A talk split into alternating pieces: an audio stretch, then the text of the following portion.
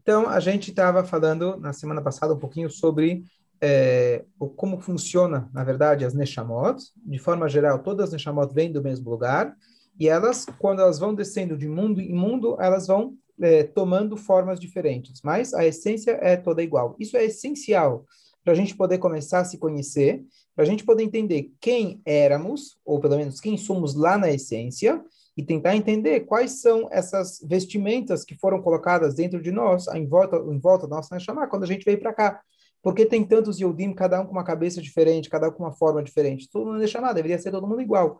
Então, o primeiro passo para a gente entender é, na essência, somos todos iguais, e na maneira que a gente se apresenta aqui para esse mundo, cada um tem camadas e camadas e camadas de personalidades diferentes.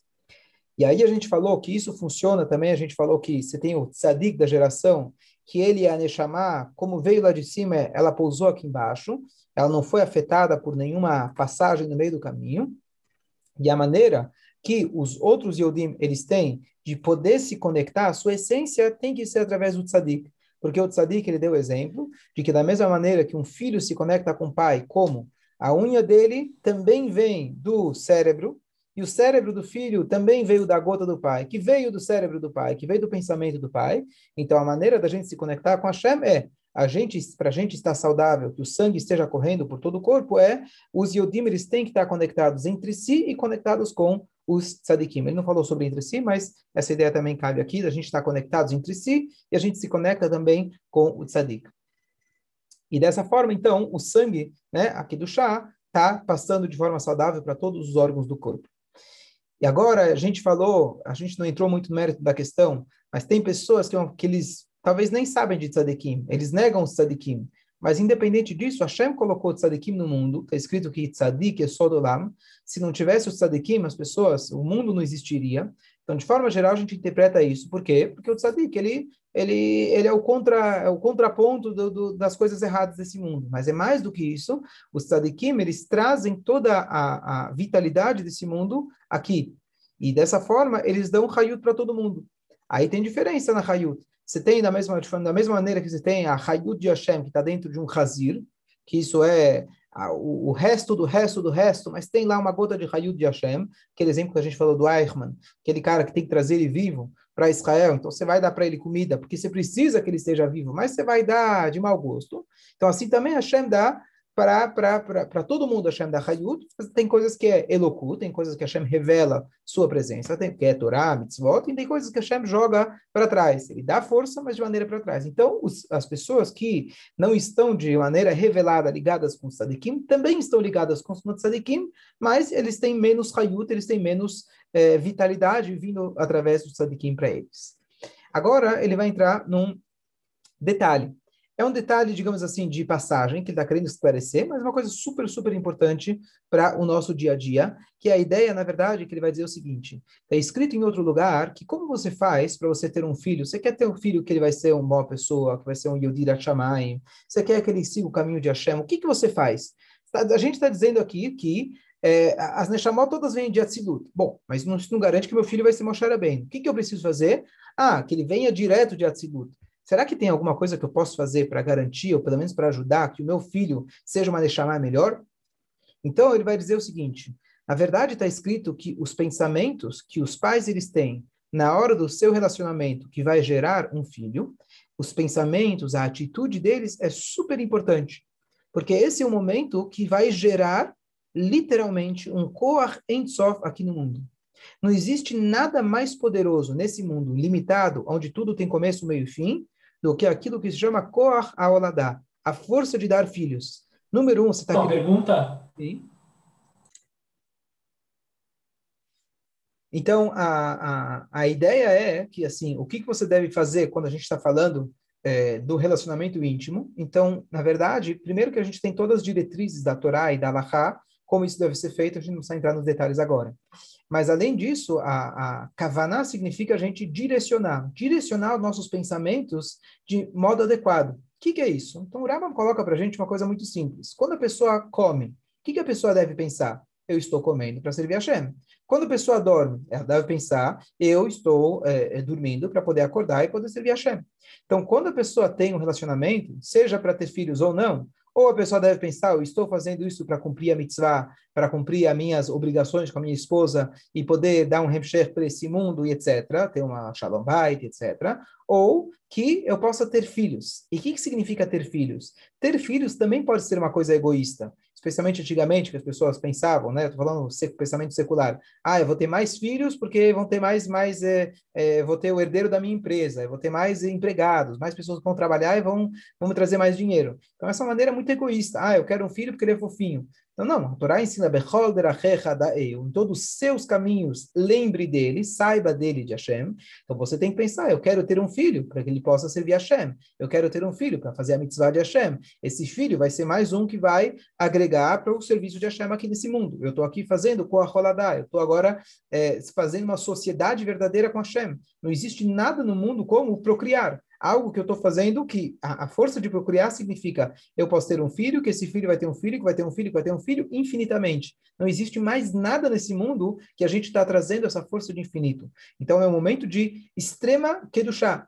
E é interessante, a gente sabe que a Shem ele cria o um mundo, tudo é paralelo. Então quanto mais kedushá, mais o outro lado ele puxa para fora. Então você vai parar e pensar por que, que o conceito de sensualidade é uma coisa muito forte, né, do, do tipo de Yetzerará, de que quando os Rahamim decidiram tirar o Yetzerará de Avodazará, que eles conseguiram, na época acho que era do primeiro Bidamigdash, eles também tentaram tirar o Yetzerará da promiscuidade e de, do, a questão do relacionamento, porque infelizmente isso é uma coisa como o Rama coloca em todas as comunidades, em todas as épocas, você tem pessoas que fogem da, das leis da Torá, infelizmente, porque é uma coisa muito difícil. Está escrito na Torá para a gente que o povo, quando a Moshe Rabbeinu passou para o povo eh, as leis, ainda antes de matar a Torá, está escrito que o povo estava chorando com suas famílias. Diz Urashi para a gente, na Gumará, eles estavam chorando pela, pelas famílias, pelas leis de relacionamentos familiares. Ou seja, eles choraram, né? não era uma coisa fácil para eles aceitarem. As leis que a Torá coloca para gente em relação à conduta nossa, em relação a com quem pode casar, etc. Então, então esse é um assunto que está muito próximo de nós. É, muito próximo, e como, quando as pessoas fazem perguntas em relação a relacionamento, homem mulher, homem com homem, etc., esse é um assunto muito difícil, em primeiro lugar, porque, de forma geral, ninguém é imparcial. Ninguém consegue ser 100% em objetivo, em qualquer assunto. Mas, especialmente nesse conceito, que é uma coisa tão próxima do, do desejo humano, então é uma coisa muito difícil da gente conversar de forma objetiva e intelectual. Então, só um parênteses interessante. Então, os Rahamim tentaram tirar. Sim, pode falar. Ó, então, esse é um assunto, assunto que a gente é super, super, é, é super próximo da natureza humana. Tá certo? Então, é, então a Torá realmente dá para a gente o direcionamento nisso. Você fez uma pergunta importante, quer dizer, é, parece uma coisa meio contraditória, né? A pessoa, na hora do relacionamento, pensar em Deus. É, deixa Deus de lado, entre aspas. Eu vou te contar uma, uma passagem muito bonita. A, o, a, o, lugar mais sagrado do mundo é, o, é Israel, o mais sagrado é Jerusalém, o mais sagrado é o Beit HaMikdash, e o mais sagrado é o Kodesh HaKodashim, onde ficava a arca. Em cima do Kodesh HaKodashim tinha como se fosse um patamar, como se fosse um mezanino, um segundo andar. E esse segundo andar, é, se tinha um nome para ele, chamava Heder Amitot, o quarto das camas. Esse é o nome. Então tem um, um, paralelismo que nós também falam para gente, de que o Heder Amitot, o quarto das camas, é o quarto, na verdade, de maior santidade possível. Então, às vezes a gente ensina, e, a gente pensa, isso na verdade é um pensamento é, laico e na verdade é um pensamento cristão. Qual que é o pensamento cristão? Que o casamento, na verdade, a, a, a sensualidade, a sexualidade, isso é a, a carne fraca. O que eu estou querendo chegar é que justamente o contrário. Na verdade, é uma força, é a maior força de que do chá que existe aqui nesse mundo. Por isso, o lugar em cima do Kodesh HaKodashim chamava o quarto das camas. A gente sabe que os Kiruvim, os dois anjinhos que ficavam em cima da, da, da, da do Arona Kodesh, eles, é, a gente, um olhava para o outro, a gente fala, né, quando os, o povo de Israel estava em paz, um olhava para o outro. Quando eles não estavam em paz, eles ficavam de costas. Mas não é só que eles olhavam para o outro, talvez vocês não conhecem, mas eles se abraçavam e beijavam na posição de um relacionamento de homem e mulher. No lugar mais sagrado, no momento mais sagrado. É isso que tinha, é, os anjinhos que tinham lá, é essa posição que eles tinham. Isso a gente não fala assim de forma pública, né? É um assunto mais, mais sensível. Então, qual que é a ideia? A ideia é justo o contrário. Por que, que a gente veste roupas? Por que, que tem a ideia de tsniu, do recato? não porque estou querendo esconder, porque é ruim, porque é uma, uma força negativa, não. É uma coisa tão sagrada que você preserva. Se você tem um cheque de um milhão de dólares, você não vai mostrar ele para todo mundo, você vai guardar ele a sete chaves. Então, o nosso corpo é extremamente sagrado. Dentro de tudo, essa é a parte mais sagrada que nós temos. Ah, você vai dizer, bom, mas isso é a fonte de toda a promiscuidade, tantas coisas erradas? Justamente por isso, por ser um lugar tão sagrado e por a gente poder, através dele, gerar a força infinita de Hashem aqui nesse mundo, então Hashem, ele para como contraponto e como a gente poder fazer uma escolha nesse mundo, então Hashem colocou paralelamente uma força muito grande do outro lado. Então aquilo que eu estava querendo dizer, que por um lado é uma coisa que os Kachamim tentaram tirar mas o final da história é que eles fizeram, eles, eles tiraram esse Yetzerará, digamos assim, vamos chamar de Yetzerará, esse desejo pela sensualidade, e está escrito que naquela noite nem um ovo de uma galinha nasceu. Ou seja, se não fosse esse instinto, se não fosse esse instinto né, natural que nós temos, nem os animais teriam teriam é, é, teriam relacionamento. Mas qual que é a ideia? A ideia é essa, justamente é o lugar mais sagrado. Então, você pensar em Hashem nessa hora é, esse é o ápice, esse é o ápice daquilo que a gente chama de Direa Betartonim, a mostrar que a maior santidade possível, ela está justamente contida no lugar mais baixo possível. Essa é a ideia. Então não é uma contradição, pelo contrário, é você enxergar que o, que o amor, o carinho de um homem e uma mulher, inclusive e especialmente sem nenhum tipo de é, interposição, sem nenhum tipo de interrupção entre os corpos, literalmente corpo a corpo, ou seja, você não tem nenhuma máscara, você não tem uma vestimenta, é a maneira mais pura, digamos assim. É, é, então, a, a, maneira mais pura, perfeito, já, já vou falar. Então, a maneira mais pura é, é esse relacionamento. E não é uma contradição para um amor natural. Olha que interessante, não é? Não, eu estou pensando na minha esposa ou estou pensando em Deus? É, não, agora não é hora de pensar em Deus. Não, o amor de marido e mulher que existe naturalmente, da maneira pura, da maneira saudável, da maneira que a Torá dirige para a gente como fazer isso, quando fazer isso, com quem a pessoa deve se casar e assim por diante, essa é a expressão de amor que Hashem deu de presente para a gente aqui na Terra, para você ter uma experiência, o que, que significa amor a Hashem.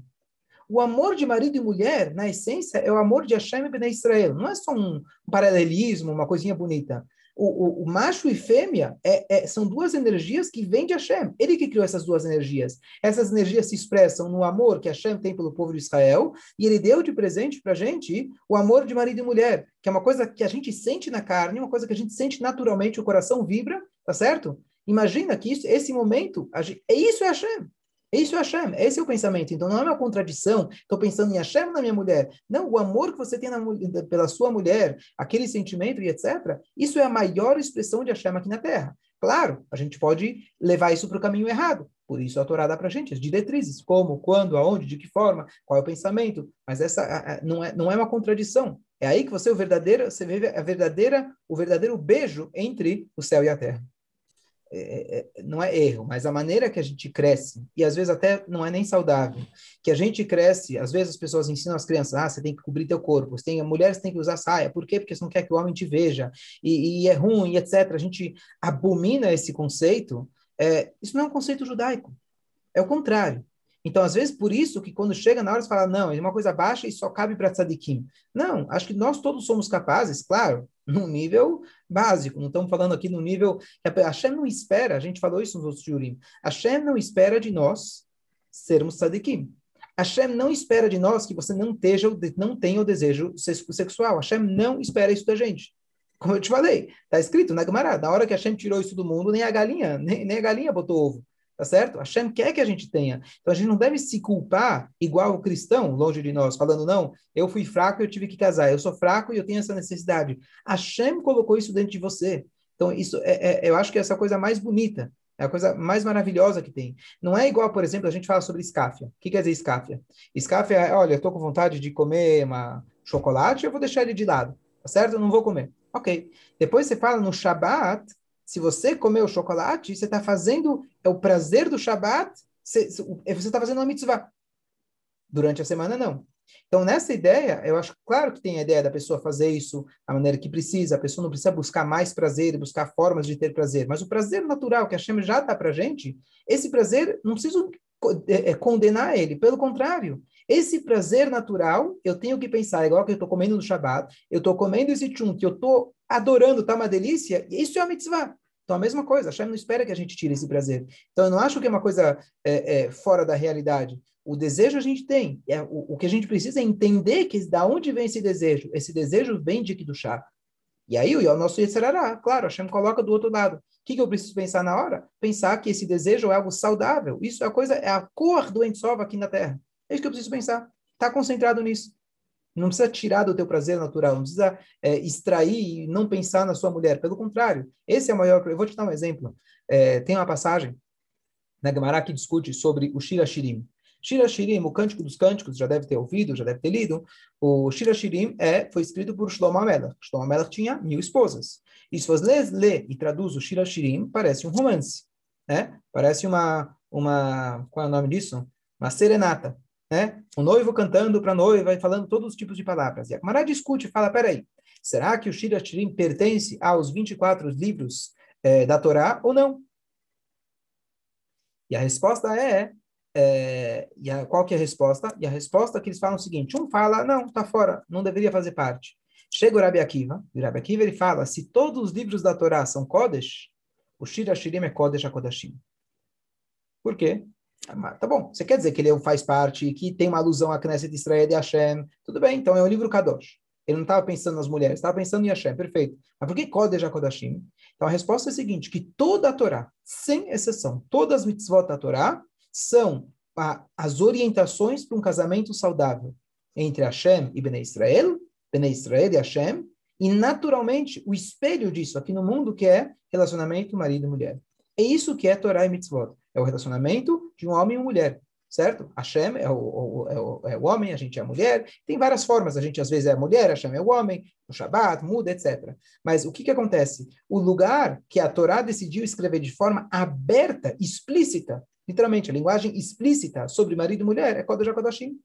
É o, é, é o Shira Shirim. Então, por isso ele é o Kodesh HaKodashim. Porque de todos os livros da Torá, ele é o único que te fala de verdade o que, que a Torá, quer de você. O que, que a Torá quer de você? É esse relacionamento íntimo com Hashem, que se expressa também como consequência entre marido e mulher. Então, não, é, não é, não é, acho, não acho que é uma coisa impossível. Claro que é impossível a gente não ter desejos é, sensuais. Hashem colocou isso para gente. Pelo contrário, é enxergar que o prazer que eu tenho, isso é algo divino, é algo sagrado.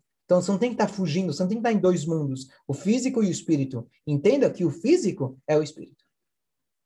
Então, vamos ver agora Vamos ver agora o Tânia dentro. Um minutinho.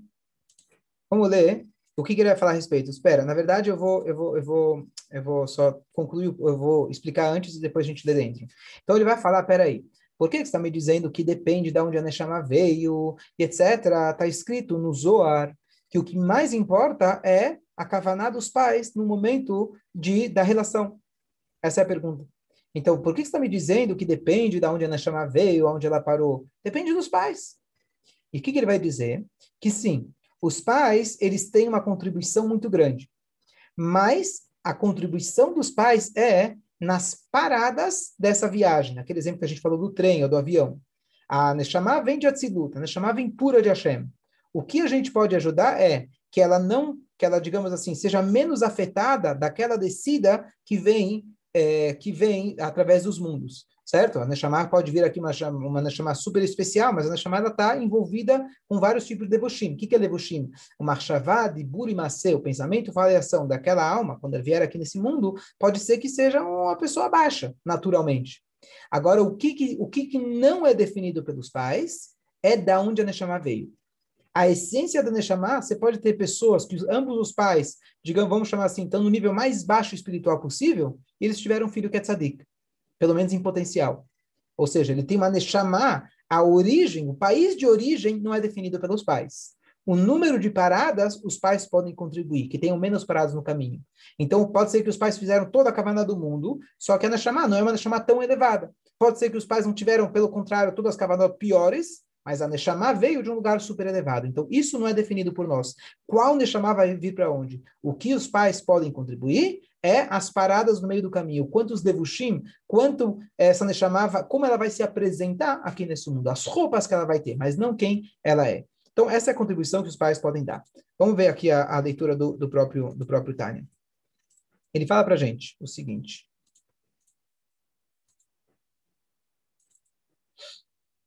O Masha Katuv Bezoar, o Bezoar Hadash, Sheikar Tadui Shegadesh Atzmo Bishat Tashmish. Afinal, o que está me dizendo que depende de onde a Neshama veio, e depende do, do, de passar pelo Talmid Chacham, pelos Chachamim, Tzadikim, etc. Isso depende do, dos pais. Está escrito lá no Zohar, quando se trata de filhos de pessoas ameiares, quer dizer, pessoas baixas, então eles não têm um, um filho especial.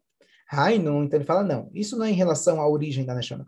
Mishum, Neshama, não existe uma alma que vem aqui para esse mundo,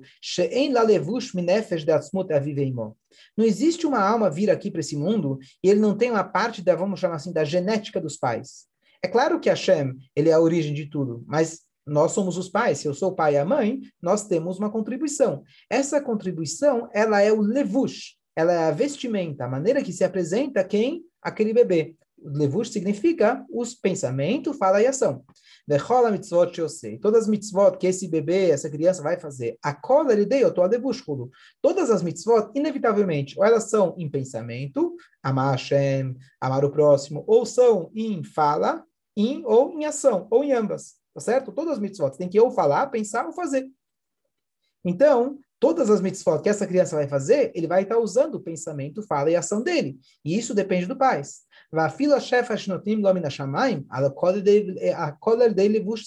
Até mesmo as bonanças que ele vai receber de Hashem, independente daquilo que ele fez. Às vezes a gente tem um sentimento especial de amor a Hashem, alguma coisa assim. Isso tudo vai vir através do seu pensamento, fala e ação.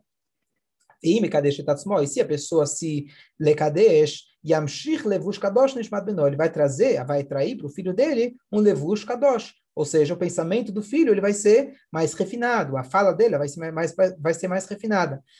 Filho Neshama do Independente de qual a origem da Neshama, mesmo que se trata de uma Neshama muito elevada, isso depende dos pais, como que essa Neshama vai se apresentar aqui embaixo. A Neshama, mas a origem da Neshama, Inelifamim, às vezes acontece, Nishmat Adam Gavoa, a alma de uma pessoa super elevada, Leenketz, super, super elevada, sem fim, Baliot Benosh Ladam Nizev Veshafel Ele vem a ser o filho de uma pessoa extremamente baixa. Como Moshe Katava Arizal, Kozeb Likudetora, Parashat Vayer, Tamitzot, Parashat Bereshit, como Arizal ele traz. Então, pode acontecer, vamos pegar, por exemplo, Avram Avinu, né? ele veio, ele era filho de quem? De um Ovedava Dazará, tá certo? Você pode ter uma pessoa que ele é uma chamar super elevada e ele é filho de uma pessoa simples. Então, o que a gente pode contribuir? Sim, a gente pode contribuir bastante, que é as maneira que a, a maneira que o seu filho, entre aspas, vamos dizer assim, ele pode se comportar. Claro que tem o livre-arbítrio, não é porque os pais são Kedoshim que todo filho vai ser vai ser Kadosh, mas você contribui, você facilita para o teu filho. Isso é na Marshavat de Burimase, pensamento e avaliação dele. Agora, a origem da Neshama nós não entendemos, não entendemos disso, mas quem é que define? Isso é Hashem que define qual Neshama vai para quais, quais pais. Então, se a gente quiser aplicar essa ideia para o nosso dia a dia, além das ideias que a gente conversou da pessoa ter um pensamento kadosh na hora em relação ao, ao, ao, ao relacionamento íntimo, etc., mas qual que é a ideia que ele está trazendo aqui? De, dentro da construção do pensamento do Tânia, da tese que ele está montando para a gente. A, da tese que ele está montando para a gente é capítulo 1 falou para a gente um pouco perguntas, mas ele começou a explicar, nós somos dois. Temos uma alma animal. A alma animal é a origem para todos os nossos comportamentos animalescos. Depois, no capítulo 2, ele falou, nós temos uma alma divina. Ele trouxe para nós três paralelos para a gente explicar um pouquinho o que, que significa essa alma, que é uma parte de Hashem, é o sopro de Hashem, é o pensamento de Hashem, somos filhos de Hashem. E aí ele começou a falar, isso é a essência da alma. Isso todo Yehudi é igual. Agora, o que acontece? Essa alma ela vai passando por várias paradas ao longo do caminho, e é isso que define a diferença entre uma pessoa e outra, e os pais têm uma influência nisso. Por que, que é importante a gente entender dentro desse contexto? Que agora, nos próximos capítulos, vai começar a elaborar nas várias é, é, partes da alma. O que, que é a alma? Certo? A gente falou por enquanto só da origem. Então, para a gente se conhecer melhor, é importante a gente saber da alma animal. Essa última aula a gente está falando, então, sobre a nossa alma divina. Aqui já é um ponto fantástico para a gente se trabalhar, porque isso ensina para a gente o seguinte: pode ser que eu, Abraham, eu tenho um pensamento péssimo, eu tenho o comportamento pior do mundo. Isso nada vai comprometer a minha essência. Não importa quem são meus pais, inclusive, não importa quem eu fui até hoje, a minha essência é um diamante. A minha essência é uma parte de Hashem. Isso aqui eu ouço falar bastante, bastante no Shurim. Isso é uma coisa que um rabino, por exemplo, pode contribuir. A pessoa, por exemplo, que chega no rabino, você descobre que a pessoa ela sofreu abuso doméstico. A pessoa, quando era criança, foi molestada, passou por traumas na vida, traumas, por, por problemas, tsuras. Qual que é o nosso papel? Ah, eu não sou psiquiatra, não sou psicólogo. Mas uma coisa que a gente tem, e a gente tem que sempre lembrar disso, e para mim na vida, especialmente quando eu passei por momentos muito difíceis, isso a gente, isso é muito importante a gente lembrar. Pode ser que você está realmente com, com a tua, tua, tua, com uma mancha, com uma marca muito muito grande em você, uma coisa que te marcou muito e talvez vai ficar assim até o final da vida. Mas saiba que você tem um diamante de você, dentro de você inquebrável. Independente de tudo que você passou, se é comparado, por exemplo, a, está escrito, o Hassidu traz para gente, aquela a, a pedra que ela é, que quando você bate duas pedras uma na outra, ela é isqueiro, ela acende, ela, ela, ela, ela pega fogo. O que acontece? Se eu jogar água em cima de uma vela, ela apaga. Se eu jogar água em cima de uma brasa, que é mais quente ainda, ela apaga. Se eu jogar água numa pedra de isqueiro, ela pode ficar 10 mil anos embaixo da água. Um dia eu tiro ela, seco ela, novamente ela vai pegar fogo. Então, nós, Yodim, nós temos essa vela dentro de nós que nada no mundo vai comprometer. O que, que isso significa psicologicamente? Você entender de forma clara que nós temos uma parte invencível dentro de nós. Nada no mundo, eu não sou definido pelas coisas que aconteceram comigo. Tudo que a psicologia fala, olha, você é um resultado daquilo que aconteceu com teus pais, e o resultado das guerras, e resultado dos traumas que quando você era criança, tudo isso é verdade. Mas tudo isso pode ter afetado os teus levushim, a tuas, a forma que você se apresenta. Nada vai comprometer, nada vai mexer com a tua cor, se fala em inglês, com a tua essência. Nada vai mexer com isso. Então, isso eu acho que é um primeiro ponto, quando a gente fala do crescimento é, espiritual, um crescimento emocional, um crescimento de midot. A gente entender que eu posso.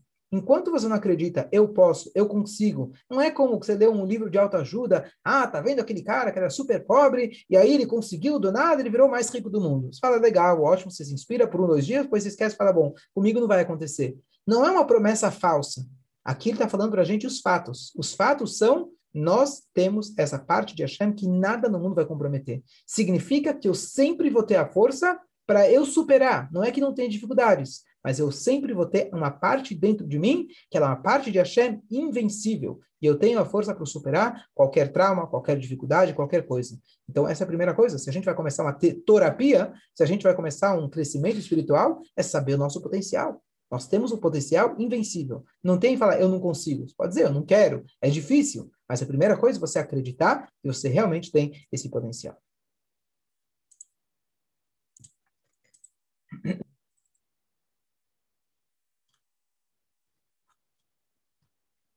Ok. Terceiro capítulo do Tânia. Vamos lá.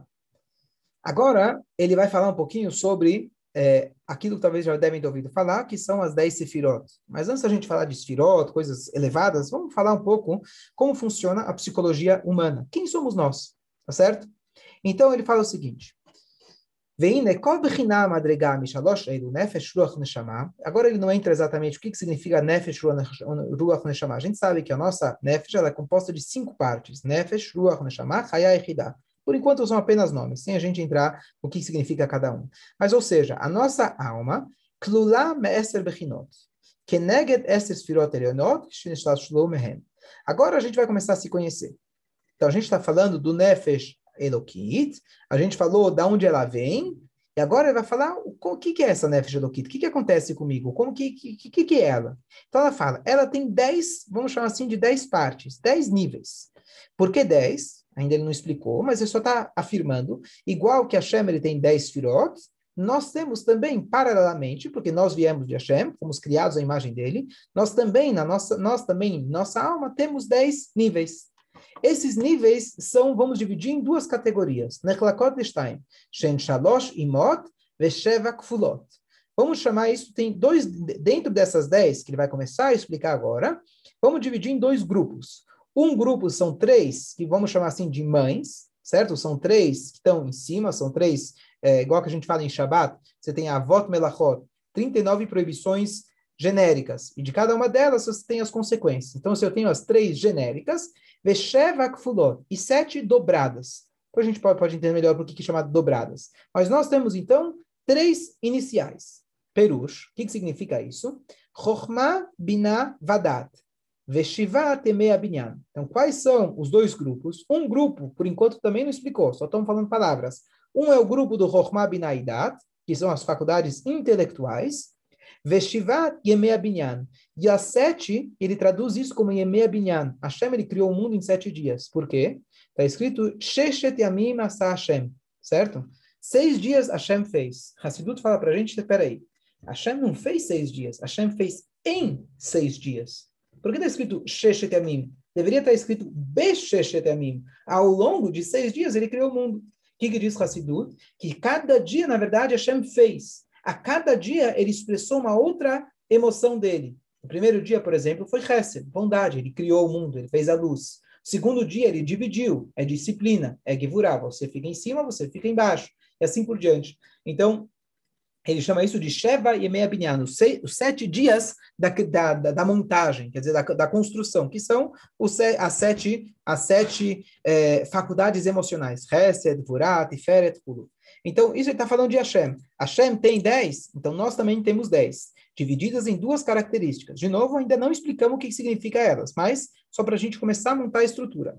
Bekar benefesh adam, assim também na alma nossa, shenechlek deshtaim. Nós temos, então, dois, duas áreas, sechel e midot as partes intelectuais e as partes emocionais. Isso é essencial para aquilo, Yitzhak, que era a tua né, a proposta, da gente começar a se melhorar como pessoa. O que, que a gente quer melhorar? A gente fala melhorar nossas midot. Então vamos entender o que, que são as midot. Antes da gente falar, não, é, para de falar Lachonará, é, seja uma pessoa melhor, fala obrigado. Isso já é o final do túnel. Vamos voltar, certo? Vamos voltar. O que, que é Sechel? O que, que é Midot? Vamos tentar entender. Então ele fala, Sechel Kolel Chochma Binavadat, o o, é, o, o Sechel, a parte intelectual, nossa agora tem Chokhmah Binaidat, que ele não explicou o que significa, Beamidot, Navat Hashem, Pardov, Eiratol, Farol, Lembra que a gente está explicando agora, não é um shiur de psicologia, é um shiur de psicologia da alma divina. Quando a alma divina sente, ela vai ter sentimentos ligados sempre em função de Hashem. Então, Avá é um Avá de Hashem. O parra do medo é algo que, de fazer um pecado, fazer algo contra a vontade de Hashem. Irá, lefaro, tiferet, a terceira, que você vai louvar Hashem e assim por diante. Ou seja, a gente está falando aqui da, da, da, da, da estrutura da alma divina. A estrutura da alma divina tem parte intelectual, parte de sentimento, sempre em função de Hashem. Como a gente falou aqui que em Hashem você tem nas Sefirot, você tem a parte que Romabinadat se chama as mães, uma corda midot, por quê? É da, é, do, é da intelecto que vem os sentimentos, que a midot entodot chokhmah vadat. Que é claro, você vai, vai gerar um sentimento a partir que você meditou aquele conceito. Então, por enquanto, ele só deu para a gente uma estrutura em palavras, não explicou nenhuma delas o que significa. Então, mas só para a gente ter, é, é, ter uma ideia simples de, de, dessa estrutura, às vezes a gente fala, bom, como que eu posso ter a, a Vata Hashem? Como que eu posso gostar de uma pessoa que eu não gosto? A Torá fala, eu não gosto daquela pessoa, certo? Então, o que, que eu preciso mudar? Então, o exemplo clássico para isso é o seguinte: imagina passa alguém na rua e eu falo para você, olha, você tem que amar aquela pessoa. Você fala para ele, olha, eu posso dar um abraço naquela pessoa, eu posso dar um beijo nela, posso até dar um presente, mas eu vou amar o João da rua? Hum, não tem como eu forçar. Bom, aí eu chego e falo para você, olha, vamos chamar o João aqui. E aí ele conta para você que esse João, na verdade, foi graças a ele que você existe. Que quando tua mãe, um exemplo qualquer, tua mãe ela estava é, grávida de você, ela, Deus nos livre, estava estava com um problema na gravidez, e esse foi o médico que graças a ele salvou tua vida, por ele você está aqui. Não só isso, ele deu bastante dinheiro para tua mãe para ela poder te criar, e ele pagou tua escolaridade até o dia de hoje.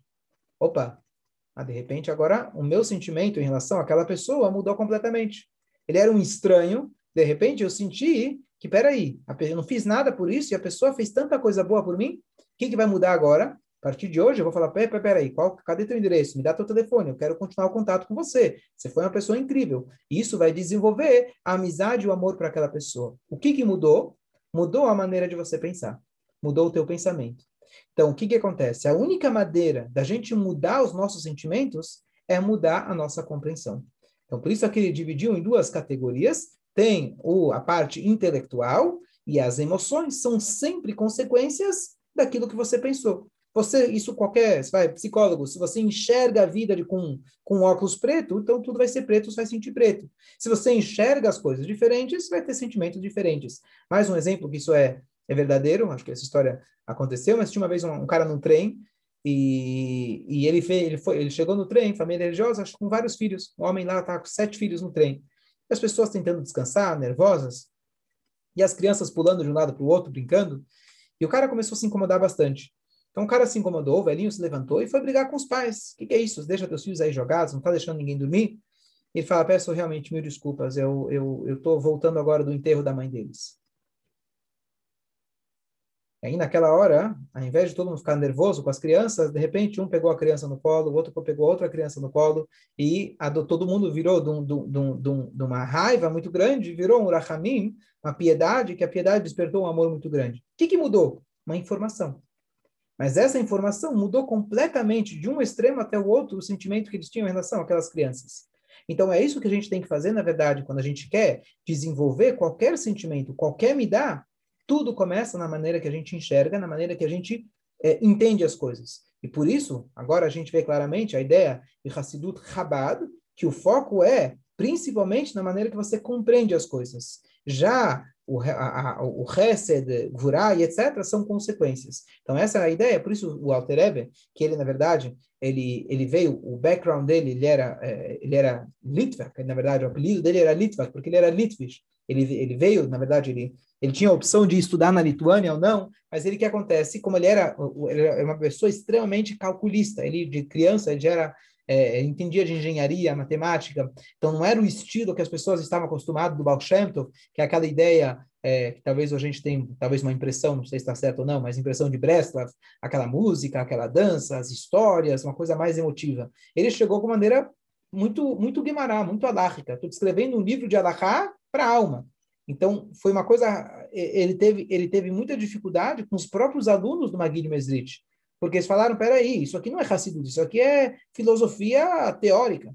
Mas essa é por isso que chama Chabad, quer dizer, tudo começa da maneira que a gente enxerga. Essa foi, o, essa foi a luta dele, né, para mostrar que não é só as emoções. Para você conseguir mudar as emoções, você precisa primeiro se trabalhar intelectualmente. Dúvidas, comentários?